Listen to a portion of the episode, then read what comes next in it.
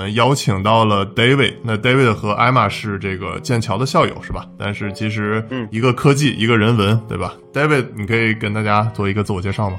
啊，大家好，我叫大卫。目前来说就在做这家自动驾驶公司啊，所以呃，就是属于 all in 的一个状态。只是说之前之前在百度呃有过三年的经验，然后再在之前就在就在在英国，嗯，在英国待了六七年。但是我一直学的是学的是理科，学的是材料科学，所以后续转到。自动驾驶这个方向也是一个不小的跳跃吧，所以，但是 anyway，其实技术一直都是在跳跃的，所以没有人说大学学什么就最后的技术一定一定就是那样反正做自己喜欢的事情就好了，因为我觉得热情才是才是真正这个推动大家往前走的一个动力，而不是说你学了什么，那个出发成本其实在后续很容易就被补上了。听说你 all in 了三辆法拉利啊？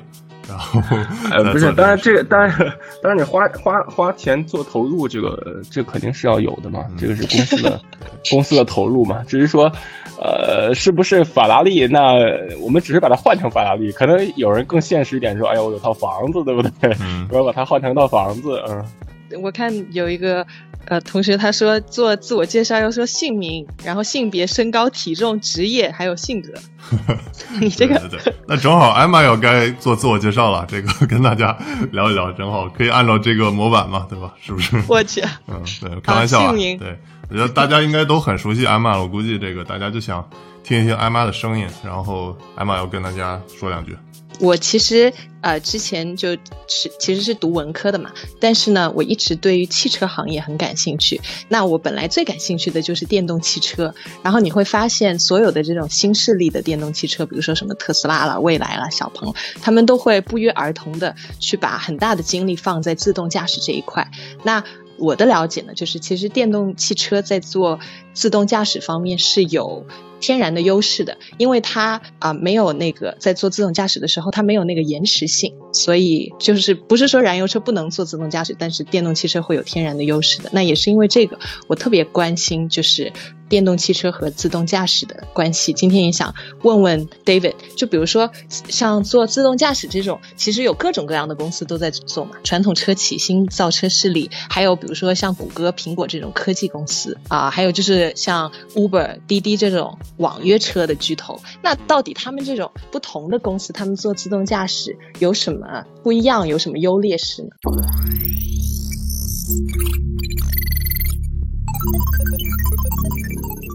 ？OK，其实我们就要回到这个这个生意的本质啊，就是说这些公司在干什么？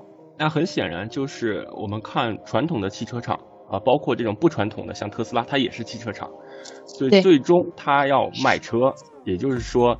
它的终极目标并不是说我要做自动驾驶作为我的终极目标，而是我要卖车。所以呢，自动驾驶恰巧作为它卖车当中一个最大最大的附加值，所以它要把这件事情做好，同时把它的车卖好。OK，我们再回到像滴滴这样，我们叫做这个这个出行公司。出行公司实际上是掌握了，呃，就是说它这个生意模式是又要卖服务，又要不断的招揽客人。那么我们就要看它现在的这个模式啊。就是说，呃，Uber 也好，中国的滴滴也好，是不是啊本身就赚钱？这个首先是一个打一个问号，因为这种商业模式就是有点像所有共享类的，都是你既嗯，就是两边都要招揽客人的。所以所谓的第一波客人就是去消费这个服务的，另一波呢就是说开车的。这个模式本身是是有点有点问题的。可能我们一会儿才会谈到说这个模式为什么有问题。但是对于这样的公司来说，它的终极目标作为自动驾驶是省它的成本。那我们就要看这一台自动驾驶的车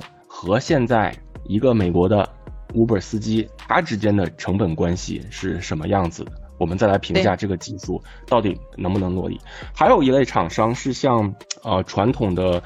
呃，Tier One 供应商，像这个，哎，对，博士那种，博士啊，呃，德尔福啊，日本的那个电装啊，还有 Magna 这，他们要做什么事情？他们实际上就是要把这些技术分梯度的打包卖给车厂，让车厂不断的有噱头去卖车。但是他们会不会把这个技术做到非常完美再卖出去？不会。因为他们的目标就是把这个东西当成像传统的 ABS，像各种我们听过的卖车的时候给你推荐的这些技术一样，一点一点的卖给你。所以这个技术本身是一点一点递进的。那这就符合你看资本家的这个生意头脑，就是我有一个好东西打成八段，八段分别卖给你，就是八年啊，就是这个样子。所以实际上在自动驾驶真正落地的过程中，会有三类不同的模式。对，还有别的就是类似滴滴这样的，也是做垂直服务的，但不是无人出租车，可能是港口，可能是呃物流。对吧？还可能是更细分的一个，像最近有一个公司在国内做矿车的啊自动驾驶，它它这个实际上就是省去一个司机在矿区的工资。那么它这个一算，说哎，这一个偏远地区给工资还要加各种的附加钱，那么把这个自动驾驶装到这个附加值当中，是不是能能替换掉一个司机，还是值的？那这个事情就值得做。所以本质上还是还是跟滴滴这样的一个模式，就是能不能省掉司机的钱，能不能？这笔账能不能算得回来啊？对我刚刚听 David，其实可能主要分析的像这些，呃，Uber 啊、滴滴啊，像这些可能是汽车的运营公司，对吧？那其实呃，现在在做自动驾驶的，我觉得可能除了运营公司，还包括一些，比如说啊，汽车厂、传统汽车厂，还有包括新势力吧，也算属于这个汽车类的。嗯。然后另外的话，还有一大类呢，就是科技公司，就像什么 Google 的那个 Waymo，然后还有。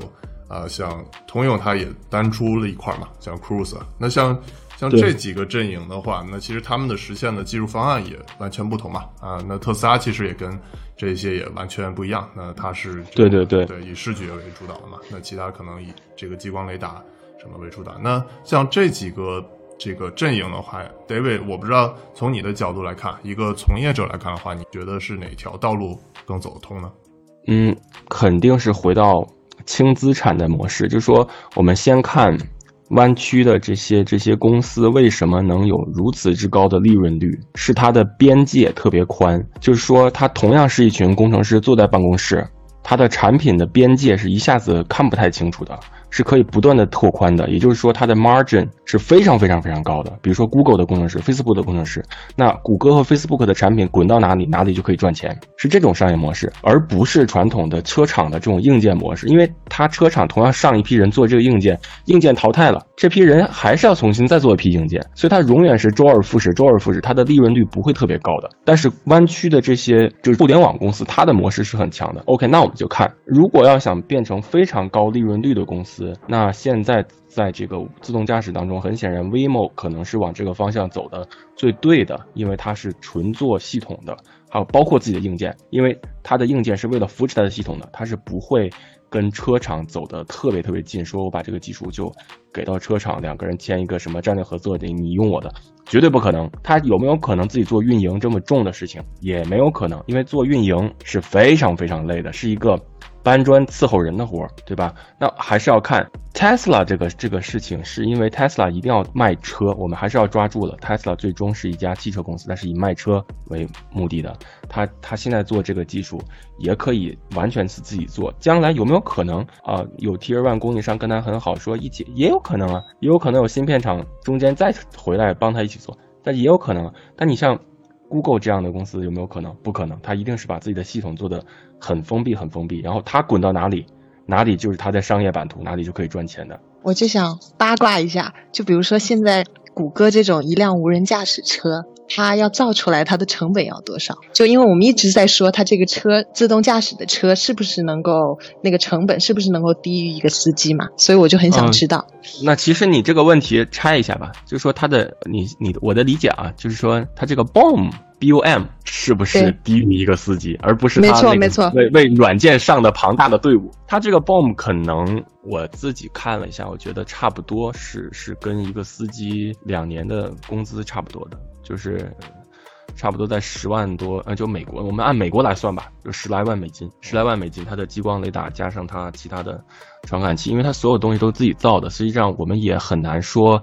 呃，按照市场价给它估估一个价格，但是像 Cruise 和这个 Uber ATG 做的产品，我们是可以就是按照市场价给它做一个 breakdown，然后把它的 BOM 拿出来看多少钱的。但是 Waymo 这个确实很难一下子说它有多少钱，但是 somehow 是在十几万美金是是必须要拿下来的。它的主要像激光雷达还是非常贵的嘛，像那个 Waymo 那套方案。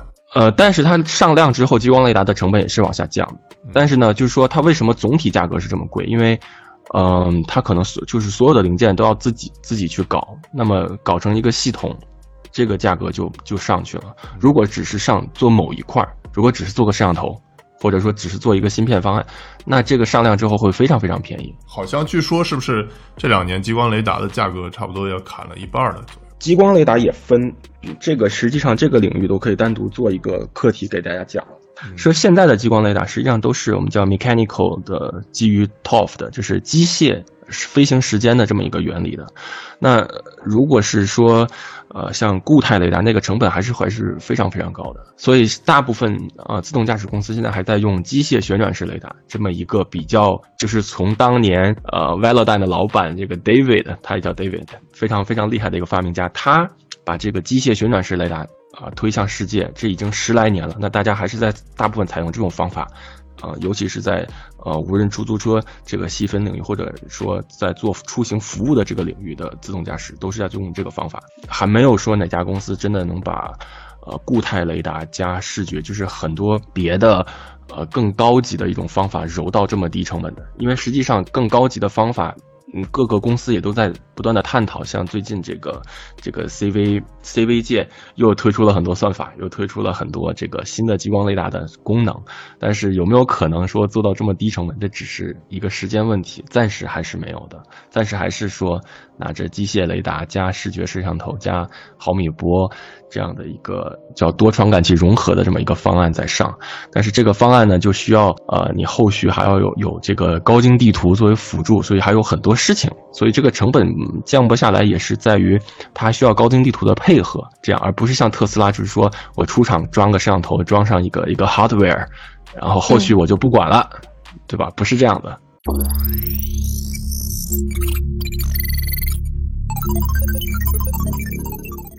是的，那个其实现在大概自动驾驶的发展阶段在这个 L 二和 L 三之间嘛，这个是主要的一些呃车厂，包括这些科技公司。那有些像谷歌，它直接就研发这 L 四的，那但其实还是距离使用的话，还可能有一定距离。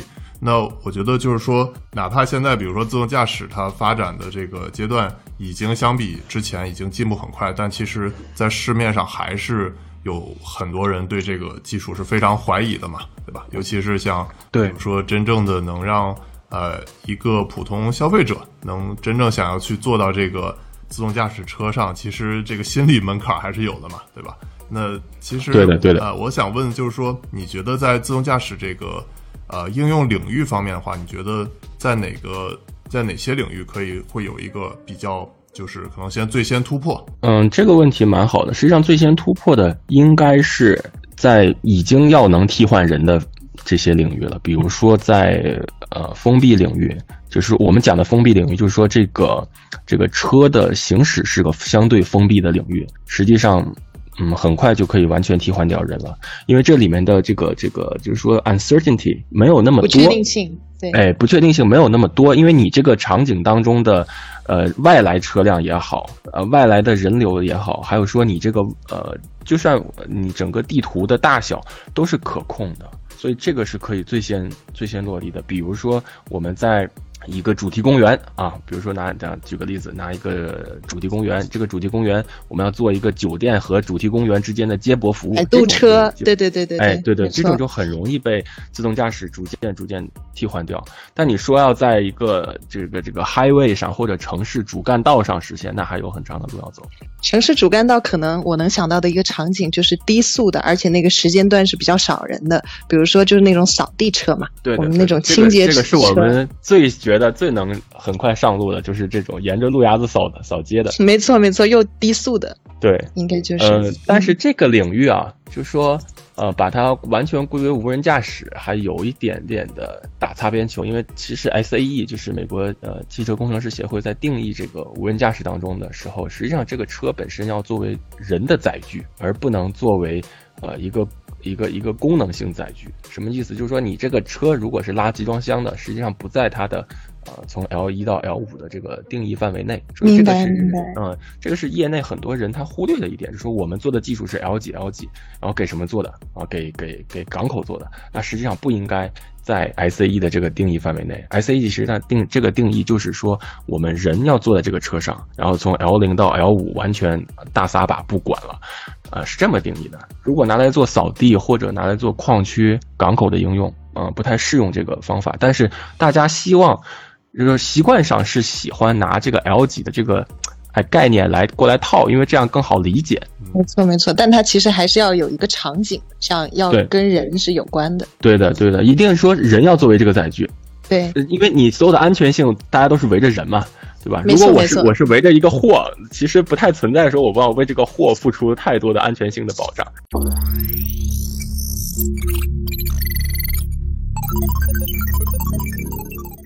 说到这个人，我就想问一下，现在我们的所谓的自动驾驶，比如说像特斯拉这种，它其实还是半自动驾驶，甚至只是辅助自动驾驶嘛？那这个这个人和车的有有的是由人来做，有的是由这个自动驾驶车来做，会不会是一个反人性的设计？就是人和车的分工是不明确的。对你这个问题问的很好了，就是说我我我经常在想说，一个一个机器，它如果只能部分替换掉。这个人力，人还是需要对这个全程有监控的。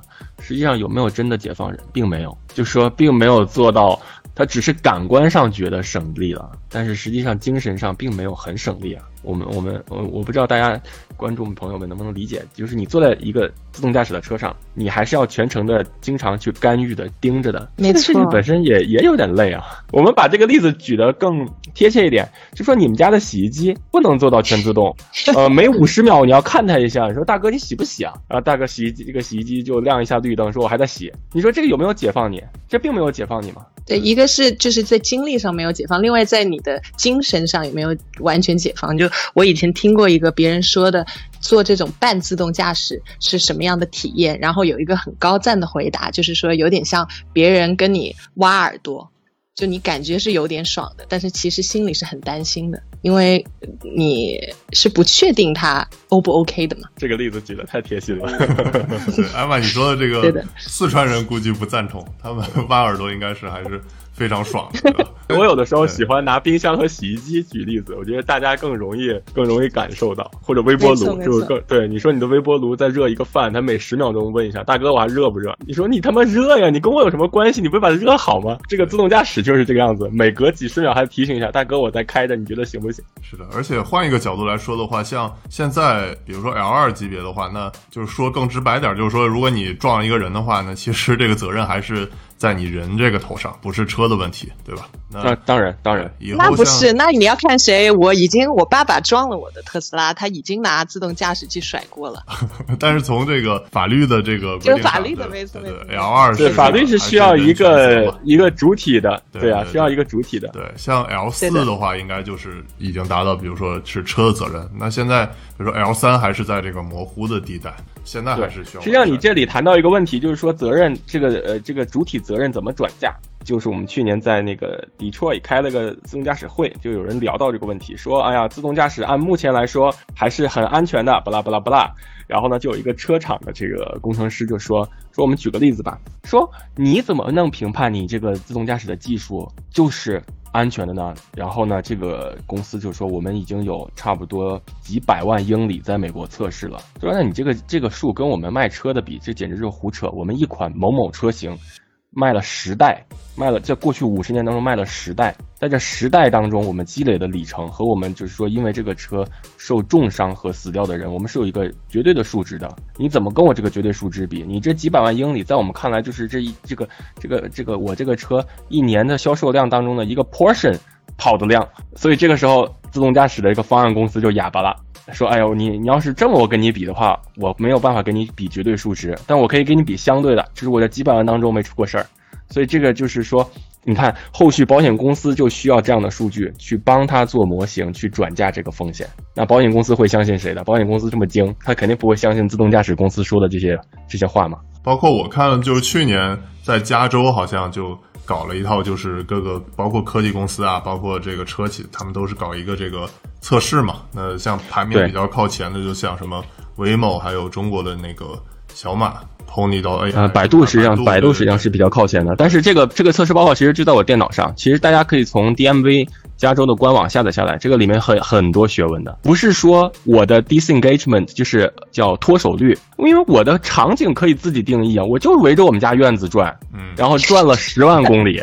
然后我脱手率就一次，和我绕着旧金山上山下坡这么复杂的场景当中经常脱手，这完全不在一个测试，就是说可比的范围内。而 DMV 的这个报告实际上在这方面是是忽视了，包括它的这个 collision，它有一个 collision 报告，就是撞车报告。然后你可以发现，就是像 Waymo 和很多公司，它经常它是说一年出了几十次、上百次的事事故，但是呢，某些国内企业实际上就没有的。那是不是就说人家技术不行？不对，人家在最复杂的情况下跑了最多的路段，然后把这个报告公布出来，和你围着你们家后院跑了几几万个英里，然后就出了出了一次事儿，是完全不一样的。而且这个 disengagement，呃，就是撞车的这个这个报告当中还会写是因为什么，就是哪里呃因为什么撞了车，是因为系统的失误还是人都会写。所以这个东西如果不披露给大家。实际上，大家都就是感官上觉得好像排名怎么怎么样，实际上这个排名已经在业内并不太具备呃可比性了，因为就是说这个场景不是大家固定的，除非说我们我们玩这个游戏是只固定就是咱就旧金山，对吧？所有人都一样，然后从早上几点到晚上几点，然后是一个什么状态。这样是可以的，这是控制变量。如果你不控制变量，实际上可比性不高。没错。然后说到这个评判，我刚才看到有一个同学他问，怎么评判自动驾驶技术水平好坏？我们现在有没有一个，就比如说什么评比啊，是？专门能够看到哪一个公司做的比较好的评判的好坏，实际上在美国是不会说从国家层面搞一个搞一个标准来来评比的，就是包括美国这个汽车工程师协会，他他给的这个 L 级的定义也只是一个定义而已。那具体谁家技术好坏，其实就是拿这个，比如说在加州或者在凤凰城的测试报告，我们互相指着对方鼻子说，你看。我测试这么久没怎么出事儿，你没怎么测试，你还老出事儿，所以其实就是这样比的。但是刚像我刚才说的，这里面有很多猫腻的存在，所以没有一个绝对的标准。呃，就是像食品药品这样有个绝对的 bar 摆在那里说你达到这个 bar 就怎么样？没有，这这个这个领域起码是没有的。就像现在做自动驾驶的就特别多，可能就得有几百家公司，或者甚至上千家公司。那我不知道从你的角度来看的话，以后会不会就是像。类似这种手机系统或者是电脑系统，那最终可能就剩下的可能也就两三家。我不知道以后你觉得在自动驾驶这一块的话，会不会也出现这种情况？哦，因为我们回到你说的，为什么说操作系统就是剩这么几家？是因为它需要一个生态，它的开发者不允许说我同时为十个操作系统来开发一个软件。但是呢，自动驾驶公司大部分我们现在看到都是叫 full stack，就全站的公司。它不把这个生态开放给你，当然也有像呃百度阿波罗呀，还有这个英伟达的这个呃系统，包括日本的一家叫 AutoWare，这三三大比较我们叫三大开源系统，它其实是是开源，但是实际上像呃美国这个几个主流的自动驾驶公司，它不跟你 share 的，不跟你共享它的平台的，它是个封闭性的，所以呢，在这个在这个封闭环境内。实际上不涉及到说我吞掉你，或或你在这个上面吞掉我，因为谁家也不是太了解谁家那个，就是说这个 operation system 都是自己做的。但你说底层有一些都是都是比较像的，就是在特别底层还是比较像的。我觉得是不会说，呃，在这些巨头面前，大的说我们叫头部企业吧，呃，说最后会变成像传统的操作系统这样，不太会。而且最终一定会变成在垂直领域内可能会有更多的满地开花的这样的公司，而头部做这个无人出租车的呢，它还是这几家，因为它它做无人出租车解决的问题不一定说，呃，像我们最早做扫地解决方案，它不一定看得上这个领域，或者说它不一定看得上呃更细分的这些这些呃 segment。我还看着还有一位同学提的问题啊，那这个问题就是。啊，你怎么看？就是文远之行在广州的自动驾驶出租车呢？就是它文远之行和高德嘛，刚刚推出的。哎，一定要把这个对方的公司名字写出来，然后再评价。其实这个这这种活儿我一般私底下喜欢干，但是，我们我们我们先不说他这家公司怎么样，我们就说 vivo 在旧金山湾区运营的是怎么样。作为世界顶级头部公司吧，它也没有它也没有办法做到说，呃，放开了让大家去叫车，也是在一个很封闭的环境内，然后这个环境相对也要可控。那它现在是没有安全员了，但是我相信国内目前做不到没有安全员的。然后另另外一点就是运营的时间上，这个是有没有设一个坎儿？那还有这个就是各种 condition 有没有达到？呃，像像美国 Waymo 这样说，嗯，不管是就是大部分情况吧，都可以都可以，就是叫这个车。我觉得是在国内是应该没有的，就我我可以很负责任的说是没有的。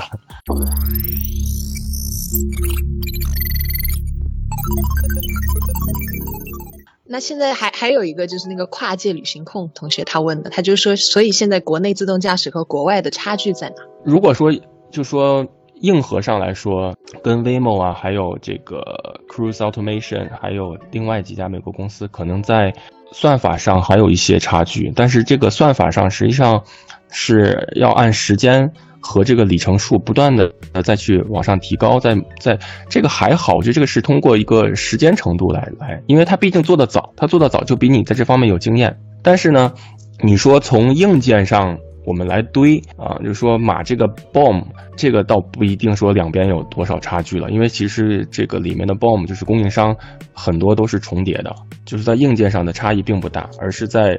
软件和针对这些 corner case 的处理上，我们叫 corner case，就是这种，呃，中文叫什么？极端的那种。哎，对对对对，比较极端的方案的上面。对，那还有就是这个只是我们说的那个单车智能，但是比如说那个路的那个复杂性，我们中国是要比外国，我看他们做的那个报告是说平均要复杂三十倍。那所以是不是就是说，其实国外做这个有天然的优势啊？实际上，我们不能把它简单归为国内和美国，我们要把它划为一个守规矩的地方和一个相对不守规矩的地方。这个地方可以是任何一个地方，可以是泰国，对不对？可以是泰国，可以是可以是任何一个一个地方。原来泰在泰国或者越南，没错没错，没错。法国巴黎也不行，法国对法国巴黎也不行，所以不能把它求生欲多强，太潇洒。没错没错，哎，对对对，没错从国内和国外这样这样这样分开。没错，我错了，我错了。如果是这样的情况下，其实是应该反过来想的。是在这么难的情况下测的，应该是就说哦，没错，对吧？我的耐我的耐药性才强啊，没错没错。呃，我看最近就是像中国有一些这个造车新势力嘛，啊，他其实就是有一种论调，就是说他们觉得像比如说特斯拉或者像一些谷歌的 Waymo，它为什么不一定能在中国能用起来呢？它有一种论调就是说，可能他们在这个。中国的这些高清地图啊，这块可能是做的就是不够本地的这个优化。我不知道像这种这种论调的话，你觉得是靠谱吗？呃，说对了百分之八十，我觉得，因为高精地图对于自动驾驶，尤其是基于激光雷达的，或者说呃，我们先不说 Tesla 那个方案，就是视觉方案，大部分是基于呃激光或者说多传感器融合的方案，都是非常非常需要的。那么做这个，因为这个高精地图相当于说是你。呃，另一部分感知能力提前给你做进来了嘛？也就是说，你这个在实际上跑的时候，不用你的这个所有的能力达到满格，呃，而是提前一些特征点已经给你抓取到了，你只要去匹配这个特征点，就能把这个定位啊，还有这个感知能力提到另外一个高度，是这么这么一个原理。那么基于这个原理，是不是有足够大的地图测好给你？还有这个地图的更新率的问题，这个更新率首先在中国就是个问题，比如说在。深圳，我就觉得我们深圳三天两头都在修路。那我为这个路，比如说辛辛苦苦做了一个高精地图，那可能三三到四个月，这地方这个路怎么又变了呀？对吧？就不能用了，所以这个成本就非常非常高。那另一方面就是我在测这个地图的时候遇到的这么多变换的情况，本身就很难做这个这个图。你说在广州的单行道里面做个地图，周围还是小摊小贩儿，你说这个有多难？对不对？这个这个太复杂了，所以还是要把它变到简单一点。比如说，在广州他们运营的地方，这是一个什么什么岛，这个场这个场景相对简单，就有点像美国 Palo Alto 这边了啊，没有这么多不可控的情况。那在这个情况下做了一个高精地图，那还是比较可以的。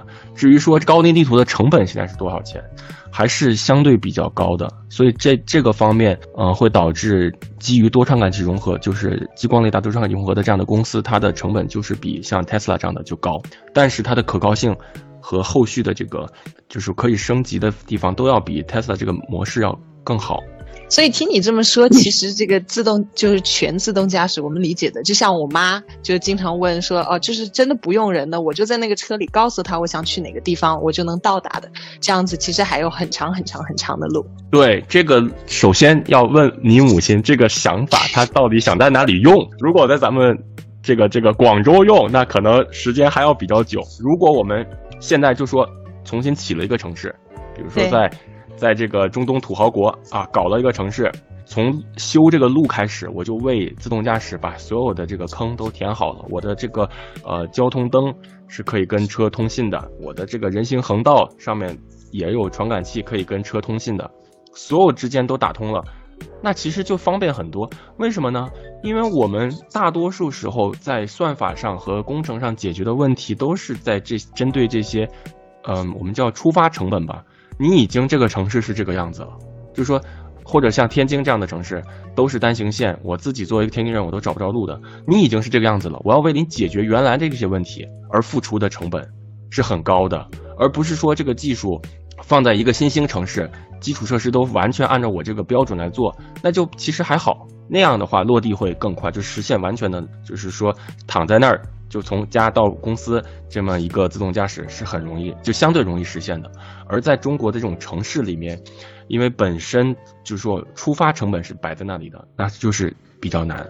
那为什么美国这方面有好处呢？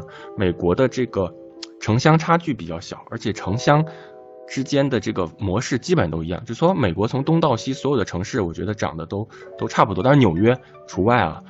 基本上是可复制的这样一个一个模式。那你说从中国从东到西就太不一样了。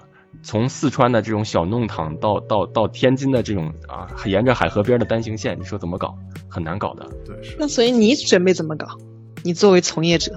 啊，That's good question。我作为一个看热闹不怕事儿大的主持人。很高兴看到电动艾玛向大卫提出了一个有趣又敏感的问题。由于视频时长的原因，大卫将在下集为大家揭晓他的答案。大众感受到科技的力量，往往是科技发展的从一到 N。我在单一炮节目里请一线从业者跟大家聊聊，希望能帮大家更加理解科技发展的从零到一。